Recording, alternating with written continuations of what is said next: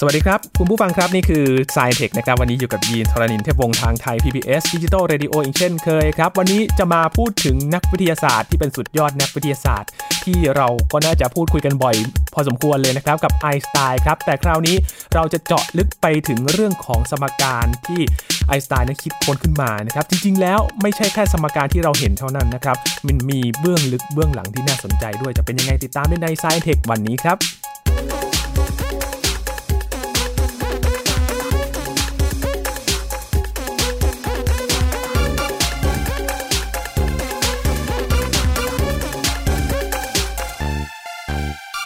และคนที่จะมาชวนคุยกับเราในวันนี้นะครับก็คืออาจารย์บัญชาธนบุญสมบัตินะครับ สวัสดีครับอาจารย์ครับ สวัสดีครับยีนครับ สวัสดีครับท่านผู้ฟังครับ เราพูดถึงคนนี้บ่อยพอสมควรเลยนะครับ ครับ อาจารย์ไอน์สไตน์ เป็นอัจฉริยะที่มีความน่าทึ่งนะครับแล้วก็วันนี้น่าจะเป็นเรื่องที่คนไม่ค่อยได้ยินด้วยนะครับจริง ๆ แล้วนะครับคล้ายๆกับเรื่องคำคมไอน์สไตน์ที่เคยพูดถึงก่อนหน้านี้ แล้วก็ไม่ค่อยมีคนมาบอกว่าคำคมมาจากไหน ครับ คราวนี้จะทำให้เห็นว่าไอน์สไตน์เนี่ยไม่ได้มีแค่ e เท่ากับ mc กำลังสองหรือแค่อวกาศโค้ง ครับ หรือแค่ไอประเภทหลุมดำกำเนิดเอกภพไอน์สไตน์มีมากกว่านั้น นะครับ เยอะกว่านั้นในทางวิชาการนะครับอ่าแล้วจริงๆไอน์สไตน์มีเรื่องอื่น แต่นี่เอาแค่วิชาการแล้วก็ผ่านสมการของเขา ผ่านสม ะครับ การของเขาที่เขา ครับ คิดค้นมาใช่ไหม ใช่ ค ครัรับบ อาจาร ใช่ ย์มันบอกอะไรบ้างเหรอครับอาจารย์สมการเหล่านี้ ครับก่อนอื่นอย่างฮะสมการแรกก่อนเลยนะครับ e เท่ากับ mc กำลังสอง อ่า อันนี้ คุ้ คน น เคย ได้ยินกัน กัน บ่อยมาก e คือ energy คือพลังงานเนาะ ครับ m คือ mass คือมวล c คืออัตราเร็วแสง ครับ นะครับตัวนี้ก็คือบอกความสัมพันธ์ระหว่างของสองอย่างสิ่งสองอย่างที่ดูต่างกันสิ้นเชิงเลย พลังงานจับต้องไม่ได้ ครับ นะทำงานได้ มวล อืม นะครับนะครับมวลอย่างสมมติว่าเราขึ้นไปชั่งน้ำหนักนะฮะตัวน้ำหนักเราคือมวลเราเนี่ยไปกดลงบนตาชั่ง ครับ อยู่นะครับอ่ายังมีแรงมาดึงมวลลงไปนะครับ มันเปลี่ยนแปลงกลับไปกลับมาได้ ถ้าเป็นกรณีที่เอาไปใช้งานก็เช่น พวกพลังงานนิวเคลียร์ ครับ นะครับ ชัดเจนมากว่าอย่างกรณีปฏิกิริยาฟิชชันเนี่ยนะครับ การแตกตัวของของไอ้นิวเคลียสเนี่ยนะครับ ก็ทำให้เกิดเอ่อใช้พลังงานเป็นโรงไฟฟ้านิวเคลียร์นะครับได้นะครับ แต่ว่าถ้าเกิดว่าไปใช้ในทางที่ไม่สร้างสรรค์นะครับ ก็เป็นระเบิดได้ ครับ นะครับหรืออย่างนิวเคลียร์ฟิวชันนะครับคือการหลอมรวมของนิวเคลียสเนี่ยนะครับก็ทางไม่สร้างสรรค์ก็คือพวกระเบิดไฮโดรเจนนะครับแต่ก็ปัจจุบันเนี่ยอย่างที่เคยคุยไปแล้วว่าโรงไฟฟ้านิวเคลียร์รุ่นใหม่ๆนะครับหรือรุ่นใหม่เนี่ยนะครับมีความพยายามความฝันสูงสุดมากๆเลยคือ ถ้าเกิดเราทำฟิวชันเรกเตอร์ได้เนี่ยนะครับโอ้มนุษย์นี่จะมีพลังงานใช้มากมาย แล้วก็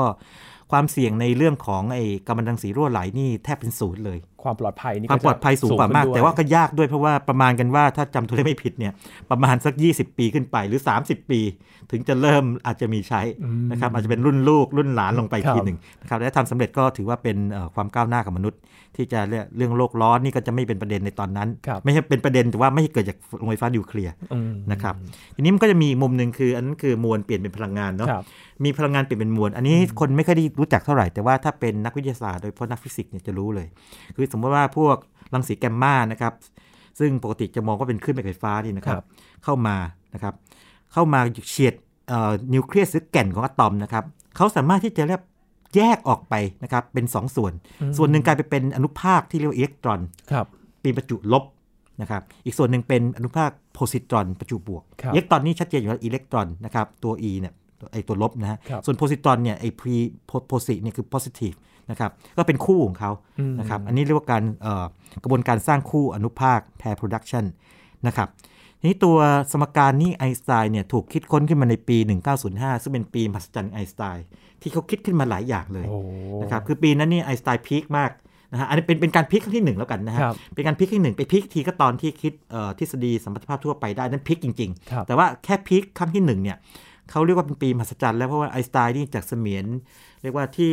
ไม่มีใครรู้จักในวงการฟิสิกส์เลยเนี่ย ขึ้นมาจู่ๆนี่เสนอทฤษฎีเปรี้ยงเปรี้ยงเปรี้ยงเปรี้ยงเปรี้ยงห้าห้าบทความ และใน 5 บทความนี่มี 3 บทความใหญ่ๆที่แบบว่ามันเรียกว่าปฏิวัติวงการฟิสิกส์ไปโดยสิ้นเชิงเลย โอ้ นะครับและเกิดขึ้นในปีนั้นนะค ครั รับ บนั่นคือสมการที่ 1 นะครับ e เท่ากับ mc กำลังสอง น่าจะ ครับ คุ้นเคยกับใครหลายคนนะครับสม ครับ การนี้ สมการนี้เอ่อเด็กนักเรียนมัธยมปลาย หรือแม้แต่แม้แต่มอต้นก็น่าจะพอเคยได้ยินบ้าง ครับ นะนะครับนะและคนทั่วไปอาจจะบางคนถ้าสนใจข่าวทางวิทยาศาสตร์อยู่บ้างเนี่ยนะครับก็มักจะได้เห็นเป็นเป็นระยะนะครับ ครับ ครับ อืมนี่คือสมการแรกนะฮะ ครับ อาจาย์สมการที่สอง สมการที่ ะ ส บ องนี่น่าสนใจมากนะครับ คืออย่างนี้ครับ เป็นเป็นสมการที่ทำให้ไอน์สไตน์ได้รับชื่อว่าเป็นคนหนึ่งที่มีส่วนร่วมในการเรียกว่าก่อกำเนิดทฤษฎีควอนตัม อื แม้ว่าตอนหลังก็จะต่อต้านก็ตาม อันนี้มันมันน่าสนใจเงี้ยและเป็นสมการที่ทำให้ไอน์สไตน์ได้รับรางวัลโนเบลด้วย โอ้ ผมใช้คำใช้คำนี้เลยนะครับ เป็นสมการนะครับไม่เป็นทฤษฎี ครับ ที่ทำให้ไอน์สไตน์ได้รับรางวัลโนเบล เรื่องเบื้องหลังของเรื่องนี้เนี่ยอยากให้ไปอ่านหนังสือไอแซคเซนนะครับที่ผมกับทีมช่วยกันแปลมาเป็นไอน์สไตน์เล่มหนาๆนะครับ ครับ แต่มันคืออย่างนี้ครับ หัวใจมันคือว่ามันขึ้นอยู่กับปรากฏการณ์เขาเรียกว่าปรากปรากฏการณ์โฟโตอิเล็กทริก คือโลหะนี่นะครับโลหะ สมมติเราเอาเหล็กเอาอลูอลูมิเนียมมานะครับนะแล้วเราก็ฉายโฟตอนหรือว่าอนุภาคของแสงนะครับลงไป หรือว่าคลื่นแม่เหล็กไฟฟ้าลงไปนะครับ ปรากฏว่าถ้าตามทฤษฎีที่ว่าตัวแสงหรือว่าคลื่นแม่เหล็กไฟฟ้าเนี่ยนะครับเป็นคลื่นแม่เหล็กไฟฟ้านะครับตามแม็กซ์เวลล์เนี่ยนะครับ ก็จะพบว่าทุกความเออความถี่เนี่ยมันสามารถที่จะทำให้มีอิเล็กตรอนหลุดออกมาได้ อืม นะครับหลุดออกมาได้เลย ถ้าเกิดว่าเราให้พลังงานมากพอ ครับ นะครับแต่ปรากฏว่าในความเป็นจริงเนี่ยไม่ได้ ความถ้าความถี่ต่ำเกินไปนะครับถ้าคลื่นมีความถี่ต่ำเกินไปเนี่ยจะไม่มีอิเล็กตรอนหลุดออกมา ครับ นะครับความถี่ของไอตัวเรียกว่าแสงหรือคลื่นแม่เหล็กไฟฟ้าพวกนี้นะครับจะต้องมีค่าค่าหนึ่งปรากฏว่าไอน์สไตน์มองใหม่เลยคิดใหม่ทำใหม่เลยนะครับ โอ้ ไอน์สไตน์บอกว่าไม่ได้ละต้องมองตัวเจ้าแสงเนี่ยนะครับ หรือว่าคลื่นแม่เหล็กไฟฟ้าเนี่ยเป็นกลุ่มก้อนของพลังงาน ครับ เป็นเป็นครั้งแรก ๆ เลยนะครับ ที่ที่เรียกว่านักวิทยาศาสตร์คิดแบบนี้ แล้วก็สมมติถ้าเขามีความถี่ค่า f นะครับเขาก็จะมีพลังงานค่าค่าหนึ่งนะครับโดยเอาค่าคงที่ค่าหนึ่งคูณเข้าไป แล้วค่าคงที่ของพลังคูณเข้าไป แล้วค่าคงค่านี้ถ้ามันมากกว่า เรียกว่าพลังงานยึดเหนี่ยวของตัวโลหะเนี่ยมันก็จะทำให้เตะอิเล็กตรอนหลุดออกมาได้ โอ้ นะครับไอน์สไตน์เขียนสมการง่ายมากเลยเป็นสมการที่เรียกว่าเด็กปฐมก็อ่านได้นะครับ ครับ เป็นสมการบวกลบธรรมดา อ๋อ ยีน E นะครับนะครับหรือพลังงานสูงสุดนะครับ ครับ ของอิเล็กตรอนที่หลุดออกมา เท่ากับพลังงานของโฟตอน ครับ ลบด้วยพลังงานยึดเหนี่ยว แค่นี้เอง โอ้ นะครับก็คือเอาสองข้างมาลบกัน ไม่มียกกำลังด้วย ไม่มียกกำลังไม่มีทั้งนั้นครับสมการตรงๆแค่นี้ครับได้ ครับ โนเบลไพรส์ โอ้โห แต่ประเด็นมันคือว่าหัวใจของมันเนี่ยนะครับคือการคิดที่มันแหวกแนวมาก อืม ก็คือว่าแสงเนี่ยเป็นอนุภาเป็นอนุภาคได้นะครับ ซึ่งตอนหลังเรียกโฟตอนโฟตอนคือโฟโตก็คือแสง ครับ แล้วก็อันนี้แหละครับที่ทำให้ไอน์สไตน์ได้รับรางวัลโนเบลไพรส์จากตัวสมการเลย อันนี้ชัดเจนมากคือ for his services to theoretical physics นะครับสำหรับเอ่อสิ่งที่ไอน์สไตน์ได้ทำนะฮะให้กับฟิสิกส์ทฤษฎี ครับ especially for his discovery of the law of the photoelectric effect นะครับก็คือโดยเฉพาะอย่างยิ่งการค้นพบกฎนะครับ ครับ ของปรากฏการณ์โฟโตอิเล็กทริกกฎก็คือสมการนี้เลยครับ ถึงแม้ว่าสูตรมันอาจจะง่ายนะฮะ สูตรง่ายมาก แต่ว่าเบื้องลึกเบื้องหลังนี่ ครับ โอ้โห แต่เบื้องเรื่องหลังนี่อยากให้ไปอ่านนะครับเป็นการเมืองนิดด้วยนะครับ เป็นการเมืองนิด โอ้เป็นการเมือง คืดอ้วยน คร่าวๆคร่าวๆสุดคืออย่างนี้ไอน์สไตน์นี่เป็นนักวิทยาศาสตร์ที่ยิ่งใหญ่มาก ครับ ๆ ตอนนั้นรู้ก็รู้อยู่แล้ว แล้วปรากฏว่ามันด้วยเหตุอะไรบางอย่างที่ทำให้ทฤษฎีสมรรถภาพทั่วไปไอ้ยทั่วเอ่อพิเศษของเขาเนี่ยนะฮะไม่สามารถที่จะได้รางวัลโนเบลได้เพราะมันต้องถูกพิสูจน์อะไรก่อนนี่ไงแต่คนอยากให้ให้ให้รางวัล นะครับนี่การให้รางวัลมันก็ต้องมีเหตุมีอะไรบางอย่างขึ้นมาใช่ไหมแล้วก็อยากจะให้นักฟิสิกส์ที่อีกคนนึงก็ได้รางวัลเหมือนกันเนี่ยก็เลยต้องมีการจัดคิวจัดอะไรกัน แล้วก็ในที่สุดก็ต้องมาลงตัวที่ว่าต้องให้ด้วยสมการนี้นะครับถึงเป็นรางวัลโนเบล โอ้โห นะครับงั้นเบื้องหลังรางวัลใหญ่ๆที่บางทีก็มีการเมืองเข้ามาแทรกนิดหน่อย นะครับ ครับ อันนี้ขนาดสองสมการนะฮะ ทั้งสองสมการแล้วนะ ยิ่งครับ ใหญ่มากเลยครับ ครับ มาดูสมการที่ 3 กันไหมครับอาจารย์ สมการสองสมการแรกนั้นเกิดในปี 1905 นะครับ ครับ นะครับ นี่สมการนี้ก็เหมือนกัน ในปีเดียวกันที่บอกว่าไอน์สไตน์แบบเป็นปีมหัศจรรย์ไอน์สไตน์ไง นี่ก็คื ะรับ อ สมการนี้เป็น อีกอั ส น มการทฤษฎีไอเอ่อเรียกว่าการเคลื่อนที่แบบบราวนะครับหรือว่า ครับ Brownian motion อ่าฟังแล้วอาจจะงง คืออย่างนี้ครับยีน สมมติว่ายีนเอาน้ำนะครับ แก้วน้ำมานะครับ แล้วก็ใส่น้ำลงไปแล้วปล่อยน้ำนิ่งๆก่อนนะครับนะยีนนะ อืม น้ำบริสุทธิ์เลยนะครับธรรมดาเลย คราวนี้ยีนเอาละอองเกสรดอกไม้นะครับทำเป็นป่นๆนะครับโรยลงไปอ่าหรือว่าเม็ดอะไรก็ตามที่ไม่ละลายน้ำก็ได้นะครับโรยลงไปบนบนบนผิวของน้ำนะครับ ครับ แน่นอนว่าละอองเกสรบางส่วนอาจจะจมลงไปก็จริง แต่ อ่า บางส่วนยังลอยอยู่ถูกไหม ครับ ทีนี้เราใช้กล้องนะครับ หรือใช้แว่นขยายก็ได้นะครับ ถ้าเป็นกล้องจะดีกว่า ส่องดูการเคลื่อนที่ของเจ้าละอองเรนูพวกนี้นะครับ ดูไว้หลายตัวเลยแต่ดูทีละตัวนะครับ ครับ ปรากฏว่าเขาไม่อยู่นิ่ง เขาจะขยิกขยิกขยิกคือยิกยักยิกยักเคลื่อนที่ไปทางตรงนั้นทีตรงนี้ทีแบบไป อืม ไปเรื่อยๆนะครับแต่ไม่อยู่นิ่งไปเรื่อยไปเรื่อยอีกตัวหนึ่งก็จะเคลื่อนที่อีกแบบหนึ่งยิกยิกยิกยิกแต่มันจะเคลื่อนที่ยิกยักยิกเต็มไปหมดเลยนะครับ อ๋อ การเคลื่อนที่ยิกยักแบบนี้เรียกว่าการเคลื่อนที่แบบบราวเนียนนะค ครั รับบ มามาจากการสังเกตนักพฤกษสังเกตของนักพฤกษศาสตร์นะครับ ปรากฏว่าไอน์สไตน์ไปคิดทฤษฎีนะครับ โดยการที่มองว่า เอาละสมมติว่ามีลูกกลมๆสักลูกหนึ่งเล็กๆมากๆเลย ค แท รับ นละอองเกสรดอกไม้ดอกไม้นะครับ เมนูนะครับ แล้วลอยอยู่บนของเหลว อ่า ของเหลวเป็นอะไรก็ได้ถ้าเป็นน้ำก็ได้ ครับ เป็นเป็นน้ำผึ้งเป็นอะไรก็ได้นะครับ แน่นอนว่าถ้าเป็นน้ำมันก็ไม่ค่อยหนืดใช่ไหม อ่ามั นะ ไม่ค่อย ถ้าเป็นของเหลวก็ถ้าถ้าเป็นน้ำผึ้งก็จะหนืดหน่อยใช่ไหม ครับ เพราะฉะนั้นเนี่ยไอน์สไตน์ก็คิดอย่างนี้บอกว่าเอาละลูกกลมๆนี้ก็มีขนาดรัศมี A นะครับนะรัศมี A นะเล็กๆเลยนะแล้วก็เอ่อของตัวกลางเนี่ยก็มีความหนืดนะอีต้าก็ตามนะ อุณหภูมิก็เกี่ยวนะ ถ้าอุณหภูมิสูงขึ้นนะครับไอการยิกๆเนี่ยมันก็จะต่างออกไป อ๋อ ลองคิดถึงน้ำเย็นๆกับน้ำร้อนๆสิ ครับ นะอ่าการยิกๆมันก็ต่างกันไอ ครับ ยิ่งร้อนมันก็มีพลังงานเยอะใช่ไหม ครับ ปรากฏว่าไอน์สไตน์สามารถคำนวณได้ว่านะครับจากจุดเริ่มต้นนะครับเมื่อเวลาผ่านไปเนี่ยนะครับระยะเฉลี่ยของไอ้ตั้งแต่จุดเริ่มต้นถึงตอนจบ ณเวลาที่จนจบเนี่ยนะครับแต่ละตัวเนี่ยโดยเฉลี่ยนะไปไกลแค่ไหน อืม นะแล้วมันออกมาเป็นแบบสมการยุ่งๆนิดหนึ่งอ่ะไม่บอกแล้วกัน โ แต่สมการนี้เกิดอะไรขึ้น สมการนี้ความหมายที่แท้จริงมันคืออะไรรู้ไหม อะไร มันไป ครับ สมมติฐานแบบนี้ไงยิน เจ้าลูกกลมๆ เล็กๆ ซึ่งในตอนตอนต้นยกตัวอย่างว่าเป็นละอองเรนูนะครับ แต่ไอน์สไตน์บอกว่าเป็นลูกกลมๆ อะไรก็ได้สักลูกหนึ่ง อืม เป็นเป็นโมเดลเฉยๆนะครับ การที่มันจะเคลื่อนที่ได้มันต้องถูกชนถูกไหม ครับ อะไรชนมันล่ะแสดงว่าของที่จะชนมันต้องเล็กกว่ามันอีกนะครับ อืม มาชนมันในหลายทิศทางเลย ครับ แต่โดยเฉลี่ยแล้วชนเนี่ยมันไม่ใช่ทุกทิศทางเท่าๆกันหมด ถ้าชนทุกทิศทางเท่ากันหมดเนี่ยมันก็อยู่นิ่ง ครับ ๆ นะเหมือนมีคนมาผลักเราจากทางซ้ายทางขวาหน้าหลังเท่าๆกันเนี่ยเราก็อยู่นิ่งๆ ตรง แต่ถ้าคนมีคนมาผลักเราสี่คนซ้ายขวาหน้าหลัง แต่คนคนทางขวาเราผลักเรามากกว่า อ่า เราก็เอียงทางซ้าย ๆครับ ถ้าคนซ้ายผลักเรามากกว่าเราเอียงทางขวาอย่างนี้เป็นต้น แรงไม่เท่ากัน อ่า อ่า ใช่ไหมฮะไอน์สไตน์สามารถคำนวณได้ว่า แน่นอนว่าการชนในในในในในแต่ละช่วงเวลาเซี่ยวเซี่ยวเซี่ยววินาทีเนี่ยนะครับมันไม่เท่ากันมันถึงขยับไปเรื่อย โอ้ ๆ แต่หัวใจมันอยู่ที่ว่า แล้วอะไรที่มันชนมัน อ้อ แสดงว่ามันต้องเป็นอนุภาคขนาดเล็กมากๆเลย ครับ นั่นคืออะตอมหรือโมเลกุล อ๋อ ดังนั้นสมการที่อธิบายการขึ้นที่แบบราวที่ออกมายุ่งๆเลยก็ตามเนี่ยหัวใจคือกลับไปบอกว่าอะตอมและโมเลกุลมีจริง ทีนี้เราอยู่ในยุคที่เราเชื่อกันสนิทใจแล้วตอนนี้เราใช้งานมันปกติ ครับ แต่คิดถึงสมัยเมื่อ 100 กว่าปีก่อน อาจจะมีการถกเถียงกัน โอ้ พสมควร ไม่อาจจะเลยครับ นักวิทยาศาสตร์เองแบ่งเป็นสองค่ายเลย โอ้โห ครับส่วนใหญ่ไม่เชื่อด้วยซ้ำไป ครับ นะฮะเพราะว่าไม่มองไม่เห็นไงยีนเอางี้จู่ๆมีคนมาบอกเราในสิ่งของที่มองไม่เห็น เออ นักวิทยาศาสตร์ที่แท้ ๆ จะถามงี้ไหนข้อพิสูจน์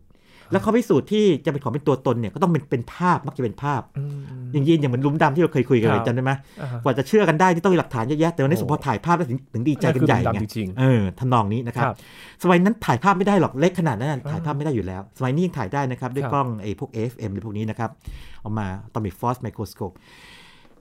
ไม่มีใครเชื่อเรียกว่ามีคนเชื่อน้อยมาก อืม แต่ว่าสมการไอน์สไตน์บอกเลยว่าการที่มันจะเคลื่อนที่แบบนี้ได้เนี่ยมันต้องมีของเล็กชนมัน นั่นคืออะตอมและโมเลกุลมีจริงไอน์สไตน์นี่ปฏิวัติวงการวิทยาศาสตร์เลยนะครับ แล้วเรื่องนี้ไม่ค่อยมีใครพูดด้วยไอน์สไตน์เป็นคนแรกเลยมั้ง ที่ที่ทำสมการมาแม้ว่าเป็นการบอกไม่โดยตรง แต่เป็นการยืนยันว่าอะตอมและโมเลกุลมีจริง แล้วทั้นพอสมการนี้ออกมาการตีความออกมาปั๊บเนี่ยนักวิทยาศาสตร์จำนวนไม่น้อยเลยหรือ ครับ เยอะเลยก็เริ่มเชื่อแล้วน่าจะมีจริงแล้วก็สู่การค้นหาค้นค้นคว้าเรื่องอะตอม ๆอื และโมเลกุล นะครับแล้วตัวนี้เนี่ยก็ยังยังเกี่ยวข้องกับตัวเลขตัวหนึ่งด้วย ซึ่งเอ่อเด็กๆ ถ้าเกิดฟังอยู่นะครับ คงจะรู้สึกสะดุ้งเล็กน้อย เลขอะโวคาโดยินจำได้ไหมอยู่ในวิชาอะไร สะอึกเลยครับอาจารย์ วิชาเคมีนะครับ ครับ ตัวนี้น่าสนใจมากครับยิน คือปรากฏว่าเลขอะโวคาโดมันอยู่ในสมการนี้ด้วย สิ่งที่เกิดขึ้นคืออะไรรู้ไหมถ้าเกิดว่าเราสามารถวัดความหนืดของของของไหล ครับ ที่เป็นตัวกลางได้เช่นน้ำหรือว่าน้ำมันหรืออะไรก็ตามที่มันเป็นรอยอยู่นะ แล้วรู้ขนาดของทรงกลมนี้นะครับนะแล้วก็วัดระยะทางที่มันเปลี่ยนไปตามเวลาต่างๆนะเอามาแทนค่าในสมการนี้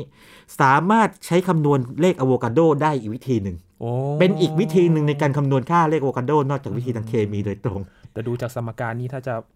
ยุ่งยากกว่าสมควร ยุ่งยากพ นะ อสมควร แต่ว่ามีคนเคยทำแล้วแล้วคำนวณออกมาได้ใกล้เคียงวิธีทางเคมีเลย โอ้ นะครับ เพราะฉะนั้นนี่ไอน์สไตน์นี่ บางคนบอกอาจจะไม่ไม่เห็นเกี่ยวเคมีเลยอ่ะเกี่ยวเกี่ยวมาเลยนี่ครับเต็มเต็มๆเลขโวคาโด นักเคมีถ้าเกิดฟังอยู่นี่ก็ ก็ขอเรียนให้ทราบนิดหนึ่งนะไอไอน์สไตน์นี่ไม่ใช่ฟิสิกส์อย่างเดียวนะครับ เคมีก็เกี่ยวเหมือนกัน มาด้วยเหมือนกัน เกี่ยวเหมือนกัน ะครับ แม้ว่าจะเกี่ยวไม่ไม่มากนัก แต่ก็ตัวสำคัญก็มาเกี่ยวข้องนะครับ นี่เป็นทฤษฎีแบบราวแบบที่ 3 นะครับ ครับนั่นสามแล้วนะครับ เราเหลืออีกประมาณสักสามสี่ที่เอ่อสมการนะครับนะ เดี๋ยวไปเร็วนิดหนึงนะครับ ครับผม สมการที่สี่อ่า อันนี้น่าสนใจเวลาเราเข้าเข้าห้างเอ่อพวกตามซูเปอร์มาร์เก็ตเนาะ ครับ ก่อนก่อนที่จะจ่ายตังค์นี่เขาทำไงฮะแคชเชียร์ก็จะยิงเลเซอร์ บาร์โค้ดใช่ไหมบาร์โค้ดตึ้งตึ้งๆใช้เลเซอร์ยิงใช่ไหมครับ ครับ เชื่อไหมครับว่าเลเซอร์เนี่ย คนที่คิดทฤษฎีแรกที่สุด สมการแรกสุดอธิบายเลเซอร์คือไอน์สไตน์ โอ้จริงเหรอครับ จริงครับ 1917 โอ้โห เลเซอร์นี่กว่าจะสร้างได้นี่คืออย่างนี้ครับ ตัวเลเซอร์แท้ๆเนี่ยทีโอดอร์ไมเมนนะทีโอดอร์เอชไมเมนเนี่ย1960 ครับ ไอน์สไตน์คิดทฤษฎีที่เป็นพื้นฐานทางเลเซอร์ ครับ นะครับก่อนที่จะมีการสร้างจริงได้ทั้งหมดเรียกว่าอย่างนี้กี่ปีล่ะ 43 ปี โอ้โห โหนานเหมือ จ กั ริงๆมันอย่าง นี้ นี้นะครับ เอาคร่าวๆก่อนไอสไตล์คิดปี 1917 นะครั ครับ บ แต่ว่ามันมีสิ่งที่มาก่อนเลเซอร์ คือเขาเรียกเมเซอร์เมเซอร์นี่คือไม่ใช่แสงแต่ว่าเป็นไมโครเวฟแต่ว่าหลักการเดียวกันไง เป็นการปลดปล่อยออกมาพร้อมกันนะครั ครับ บ 1953 คือผ่านมา 36 ปี ไอน์สไตน์นี่ล้ำหน้านักเทคโนโลยี 36 ปีเมเซอร์และล้ำหน้าเลเซอร์ทั้งหมด 43 ปี ครับ ทฤษฎีมาก่อนอันนี้ โอ้โหอันนี้ชัดเจนมากนะครับคร่าวๆคืออย่างนี้ครับไอน์สไตน์นี่คิดถึงเรียกว่าระดับพลังงาน 2 ชั้น ครับ นะครับของอะตอมนะครับเรียกว่าชั้นล่างกับชั้นบนแล้วกัน อืม นะชั้นล่างกับเราเต้งแล้วกันนะครับ ครับ เอ่อพบว่าอย่างนี้ ถ้าสมมติว่าอิเล็กตรอนเนี่ยถ้าอยู่ชั้นล่างก็พลังงานต่ำเนาะ ครับ ถ้าเขาถูกกระตุ้นไปอยู่ชั้นบนชั้นเราเต้งพลังงานสูงขึ้นใช่ไหมก็ไป ครับ ไปไปอยู่งั้นไปอออยู่นะครับ อื ไอน์สไตน์คิดว่าอย่างนี้ มันมีวิธีการที่ว่าถ้าอิเล็กตรอนอยู่ชั้นเราเต้งเนี่ยนะครับอยู่ชั้นบนเนี่ยนะครับชั้นบน แล้วมีโฟตอนหรือมีพลังงานแสงเนยครับเป็นอนุภาคเข้าไปกระตุ้นปั๊บเนี่ยนะครับ สิ่งที่เกิดขึ้นคือว่าเจ้าตัวที่อยู่ชั้นบนเนี่ยกับตัวที่ไปกระตุ้นเขาเนี่ยจะออกมาพร้อมๆกันนะครับด้วยความถ้ามันความถี่เดียวกับตัวไอไอตัวข้างบน ครับ นะครับมีพลังงานเท่าตัวข้างบนอยู่ อืม นะครับทีนี้หากว่าคิดลองคิดดูอย่างนี้ หากว่ามีอิเล็กตรอนจำนวนมากเลยมหาศาลเลยนะครับ ครับ ขึ้นไปอยู่ชั้นชั้นสองหรือชั้นเราเต้งที่ว่าเนี่ยชั้นบนเนี่ยเยอะแยะเลย ครับ เป็นล้านเป็น 10 ล้านตัวเยอะๆมากๆเลยเนยครับแล้วมีตัวไปกระตุ้น ไม่กี่ตัวนะครับไม่อย่างเดียวเนี่ยมันก็จะปลดปล่อยไอ้ตัวทั้งล้านตัวนี้ออกมา หรือเป็น อืม สิบล้านตัวนี้ออกมา ซึ่งก็คือเลเซอร์ อ๋อ นะครับนี่นี่คือจินตนาการไอน์สไตน์ถึงบอกว่าจินตนาการสำคัญกว่าความรู้นี่ ค ค รั รั บบ คือแต่ว่าแต่ว่าเรื่องเรื่องคืออย่างนี้อย่างที่เคยได้ทราบความรู้ก็สำคัญ ครับ อไอน์สไตน์ต้องรู้ก่อนว่านี่นะอะอะตอมมันมีแบบชั้นพลังงานต่างๆ แล้วก็มีจินตนาการแล้วก็มีสมครต้องรู้คณิตศาสตร์รู้อะไร แต่ไอน์สไตน์จินตนาการล้ำหน้าไปหนึ่งขั้นว่านี่นะ ถ้าอิเล็กตรอนไปอยู่ชั้นบนเยอะๆนะครับแล้วมีโฟตอนด้วยความเอ่อพลังงานเดียวกันเนี่ยมากระตุ้นเขาปั๊บเนี่ย อืม ไอตัวที่อยู่ข้างบนเนี่ยสามารถปล่อยหรือว่าหลุดออกมาพร้อมๆ กันกลายเป็นเลเซอร์ได้ อืม นะครับ ถึงแม้ว่าจะมีจินตนาการแต่ก็อย่างน้อยก็ต้องมีความรู้ระดับหนึ่งด้วย ความรู้ระดับหนึ่งด้วย แล้วก็กว่ากว่าความรู้ตรงนี้จะกลายมาเป็นเทคโนโลยีได้นี่ก็เป็น 10 ปี อืม 30-40 ปี ปกติ นะครับ เรารู้ชื่อว่าไอน์สไตล์ก็เป็นยอดคนอยู่แล้ว พอมาฟังเรื่องแบบนี้อีกก็ คราวหน้าคราวหน้า ไม่ใช่คนธรรมดา คร่าวๆคืออย่างนี้เลยครับ คราวหน้าเข้าซูเปอร์มาร์เก็ต ครับ นะครับใช้เลเซอร์ สมมติว่าตอนที่แคชเชียร์ยิงเลเซอร์เนี่ยให้คิดถึงไอน์สไตน์ด้วย คือคือการการที่ฟังเรื่องทางวิทยาศาสตร์ที่ดูเหมือนไกลตัวเนี่ยนะครับ มันจะใกล้ตัวมากขึ้นหากว่าเราจะเชื่อมโยงของที่อยู่นั้นได้ หรือว่าเห็นใครใช้เลเซอร์พอยเตอร์รู้ไหมว่านั่นเนี่ยไอน์สไตน์คิดเป็นคนแรกเลยตัว เออ หมายถึงว่าตัวไม่ตัวเลเซอร์นะ ครับ แต่ว่าหลักการที่อยู่เบื้องหลังเลเซอร์ว่าเลเซอร์ทำกันอย่างไร ครับ นะครับ อืมต้องขอบคุณเขาด้วยนะครับที่ ก็มีส่วน ทำให้ มีส่ เรา วคิดนแน่น เงิ อน นเร็วคิดเงินค่าสินค้าเร็วขึ้นนะ ใช่ครับมองแง่นี้ก็ได้นะครับครับ ยังเหลืออีกสามสมการ ได้ครับ นะ สมการ อจย์ ที่ 5 นะครับ อันนี้เป็นเรื่องความจุความร้อนนะครับของ ครับ ของแข็ง ความจุความร้อนนี่ฟังแล้วงงๆนิดหนึ่งให้ให้คิดอย่างนี้นะครับ สมมติว่าเราคิดถึงอ่างน้ำใบหนึ่งใหญ่ๆนะครับนะกว้างๆเลยนะนะค ค รั รั บบ รัศมีกว้างๆเลย กับถังใบแคบ อืม ๆถังนะถังที่มันทรงสูงนะครับ สมมติว่าสองสองใบนี้นะครับสองสองใบนี้นะครับความสูงเท่ากันเหมือนก็สูงจากพื้นเท่ากันเนี่ย ครับ แน่นอนว่าไออ่างน้ำที่มันกว้างเนี่ยย่อมจุน้ำได้มากกว่าถูกไหม ใช่ครับ ถ้าเกิดว่าถ้าเกิดว่ามันมันกว้างแล้วมันสูงเท่ากันเนี่ยนะครับ อืม ในกรณีนี้เราจะพูดว่าอ่างน้ำมีความจุน้ำมากกว่าตัวถัง อ่า ถูกไหมครับ ครั นะ บ เพราะมันจุปริมาณน้ำได้มากกว่าไง ครับ ทีนี้ของแข็งก็เหมือนกันครับ ของแข็งเนี่ยนะครับเขาคิดอย่างนี้สมมติว่ามีของแข็งสองอย่างนะครับ ถ้าเราใส่ความร้อนไปเท่าๆกันเอางี้ถ้าเราทำให้อุณหภูมิเท่าๆกันเนี่ยนะครับปรากฏว่าตัวที่มีความจุความร้อนเนี่ยมากกว่าเนี่ยเราจะต้องใช้พลังงานความร้อนใส่เข้าไปเยอะมากเลย มันถึงจะมีอุณหภูมิเท่าอีกตัวหนึ่ง อ่า อ่าสมมติว่าตัวหนึ่งจุความร้อนได้เยอะกว่า อืม ตัวหนึ่งจุความร้อนน้อยกว่านะครับ เราต้องการทำให้อุณหภูมิเพิ่มเท่ากัน 1 องศาเซลเซียสเนะครับ ตัวที่จุความร้อนน้อยเนี่ยใส่พลังงานเข้าไปนิดเดียวใส่ความร้อนนิดเดียวนะครับ มันก็ขึ้นมาละหนึ่งองศา แต่ตัวที่จุมากๆเนี่ยต้องใส่เยอะหน่อย อืม นะครับ ทีนี้ไอน์สไตน์คิดอะไร สิ่งที่เกิดขึ้นในฟิสิกส์ยุคไอน์สไตน์คือว่าถ้าใช้ทฤษฎีแบบเก่านะครับยังไม่ ครั ใช่ บ ควอนตัมเนี่ยเกิดขึ้นคือว่า ทฤษฎีจะทำนายว่าความจุความร้อนของของแข็งเนี่ยจะมีค่าเท่ากันหมดเลยทุกช่วงอุณหภูมิ ไม่ว่าจะอุณหภูมิสูง จะร้อน หรือจะกลางๆ หรือจะเย็นก็ตามเนี่ยจะเท่ากับค่า 3R ไม่เป็นไรนะครับค่านี้ R นี่คือค่าเขาเรียกค่าคงที่ของแก๊ส ครับ จะจะทำนายเท่ากันหมด แต่ในทางการทดลองไม่ใช่ ครับ ก็ทดลองพบว่าถ้าอุณหภูมิสูงเนี่ยใช่โดยประมาณเนี่ย 3R แต่อุณหภูมิต่ำเนี่ยมันไม่ใช่มันลดลงจนใกล้ศูนย์คือโค้งมันมันโค้งลงไปที่ศูนย์ ครับ ไอน์สไตน์คิดอย่างนี้ครับไอน์สไตน์ก็คิดว่าของแข็งเนี่ยแทมันประกอบด้วยอะตอมเนาะอ่าไอน์สไตน์มาอะตอมเหมือนกันนะอะตอมเนี่ยมันไม่อยู่นิ่งไงถ้าถ้าอุณหภูมิต่ำๆคือเย็นๆเนี่ยมันก็สั่นนิดๆสั่นน้อยๆ แต่ถ้าอุณหภูมิสูงก็สั่นมากขึ้น สูงมากๆก็สั่นมาก ไอน์สไตน์คิดว่าอะตอมเนี่ยสั่นเหมือนกับเป็นตัวเขาเรียกตัวสั่นฮาร์โมนิก นะครับและเป็นอิสระต่อกัน แล้วจากตรงนี้ไอน์สไตน์ก็สามารถคำนวณได้ว่าเส้นโค้งของความจุความร้อนของแข็งตามอุณหภูมิเป็นยังไงออกมา ปรากฏว่าสิ่งที่ไอน์สไตน์คำนวณออกมาเนี่ยใกล้เคียงความจริงมากเลย โอ้ ที่อุณหภูมิสูงกับอุณหภูมิปานกลาง ครับ แต่ยังผิดที่อุณหภูมิต่ำ อืม ทำไมผิดรู้ไหมครับเออยีนเออชยะก็ผิดได้ จริงไม่เรียกว่าไอน์สไตน์ผิดหรอกแต่ว่า ครับ ใกล้เคียง คือไอไอน์สไตน์คิดว่าอะตอมแต่ตัวที่มันสั่นเนี่ย ครับ มันสั่นอิสระต่อกันไงแต่ในทางปฏิบัตินะครับยีนลองคิดดูนะยีนเคยขึ้นรถเมล์แน่นๆไหมเวลาสมมติว่าตอนเด็กๆ โอ้โห อย่างเงี้ย ปลากระป๋องอะไร นะ เงี้ย ใช่ไหมสมมติว่ามีคนหนึงขยับตัวจะขอลงเนี่ยนะครับ หรือเอางี้ไม่ต้องรถเมล์ตอนสมัยใหม่รถไฟฟ้าร ถ นะ ไฟฟ้านะครับ อ่าคนจะขอลงเนี่ยเบียดเรามาใช่ไหม ครับ เราต้องขยับตัวให้ถูกไหม ครับ ในในทางปฏิบัติเนี่ยของแข็งนี่นะครับอะตอมเนี่ยนะครับที่มันอยู่ติดกันเนี่ยตัวหนึงขยับเนี่ยมันก็ไปเบียดตัวข้างๆด้วย ดังนั้นเนี่ยมันมีเขาเรียก interaction มันชนกันได้มัน ครับ มันมันมีปฏิสัมพันธ์กันได้ ปรากฏว่าเดอร์บายซึ่งเป็นนักฟิสิกส์ชั้นยอดอีกคนหนึ่งนะครับเอาทฤษฎีไอน์สไตน์ไปต่อยอด โดยคิดว่าเอาเอาละทีนี้ให้อะตอมเนี่ยมันชนกันได้มันมันปฏิสัมพันธ์กันได้ ครับ ดังนั้นไอน์สไตน์เอ้ยเดอร์บายก็สามารถที่จะหาเส้นโค้งออกมา ได้เนี้ยบกว่าไอน์สไตน์นิดหนึ่ง อืม แต่ว่าถ้าไม่มีไอน์สไตน์เนี่ยเดอร์บายก็จะไม่สามารถมาที่จุดนี้ได้ ก็สามารถมาต่อยอด ต่อยอด ไ ไอน์สไตน์ไปอีกทีหนึ่งไงครับ โอ้ แล้วออกมาเป๊ะเลยคันนี้ ครับ ครับ อันนี้ก็เป็นเรียกว่าไอน์สไตน์นี่นอกจากจะเก่งหลายเรื่องยังเวลาเห็นของแข็งแล้วมันจุความร้อนน้อยมากก็เกี่ยวเขาอีกเหมื อนกัน แล้วก็ใช้ทฤษฎีควอนตัมด้วยนะครับ ครับ แบบง่ายๆด้วยนะครับว่ามันมันสั่นที่ได้แค่บางความถี่อะไรอย่างนี้เป็นต้นเป็นเรื่องควอนตัม เป็นคนที่อยู่นิ่ง ๆ ไม่ได้เลยนะค อยู่ รับ นี่ไม่ได้ ไอน์สไตล์นี่นักคิดมากครับ ครับ โอ้คิดจนกระทั่งเอ่อคร่าวๆคืออย่างนี้นะครับ บนเตียงไอน์สไตล์ที่ไอน์สไตล์เสียชีวิตเนี่ย ครับ พยาบาลไปเจอเข้าก็คือข้างๆเตียงก็คือยังมีกระดาษทดสมการทฤษฎีสนามรวมของเขาวางอยู่ข้าง อืม ๆคือคิดจนกระทั่งเสียชีวิต โอ้โห เป็นนักคิดตลอดชีวิต เป็น นะ สุดครับ ยอดจริง ๆ ครับ ครับ อีก 2 สมการนะครับ ครับอาจารย์ เร็วๆเลยนะครับ อีก 2 สมการสมการที่ 6 อันนี้ยากนิดหนึ่งนะครับ เรียกว่าสถิติแบบโบสไอน์สไตน์ยืนครับคือสสารที่เรารู้จักเนี่ยนะครับ พอลงไปถึงระดับอนุภาคเนี่ยนะครับ มันมี 2 แบบใหญ่ ครับ ๆนะครับ เรียกว่าเฟอร์มิออนกับโบซอนนะครับแล้วก็นักฟิสิกส์จะพูดใช้คำว่าสปิน สปินนี่เหมือนกับหมุนเนาะ อ่า นะแล้วพูดว่าถ้าเป็นโบซอนเนี่ยนะครับโบซอน B O S O N เนี่ยโบซอนเนี่ยจะมีสปินเป็นเลขจำนวนเต็ม ครับ เช่นแสงเนี่ยครับโฟตอนเนี่ยสปินเป็น 1 หรือว่าอย่างตัวที่โด่งดังมากอย่างฮิกส์โบซอนที่เขาเจอกันที่เซิร์นนะครับ ครับ รางวัลโนเบลไปเนี่ยโบเอ่อมีสปินเป็นศูนย์เป็นต้นนะครับหรืออย่างแกรวิตอนซึ่งเป็นอนุภาคของเอ่อความโน้มถ่วง ซึ่งยังไม่เจอนะครับทฤษฎีอะสปินเป็นสองจะเห็นว่าตัวเลขพวกนี้จำนวนเต็มกันเลยทีนี้ปรากฏว่า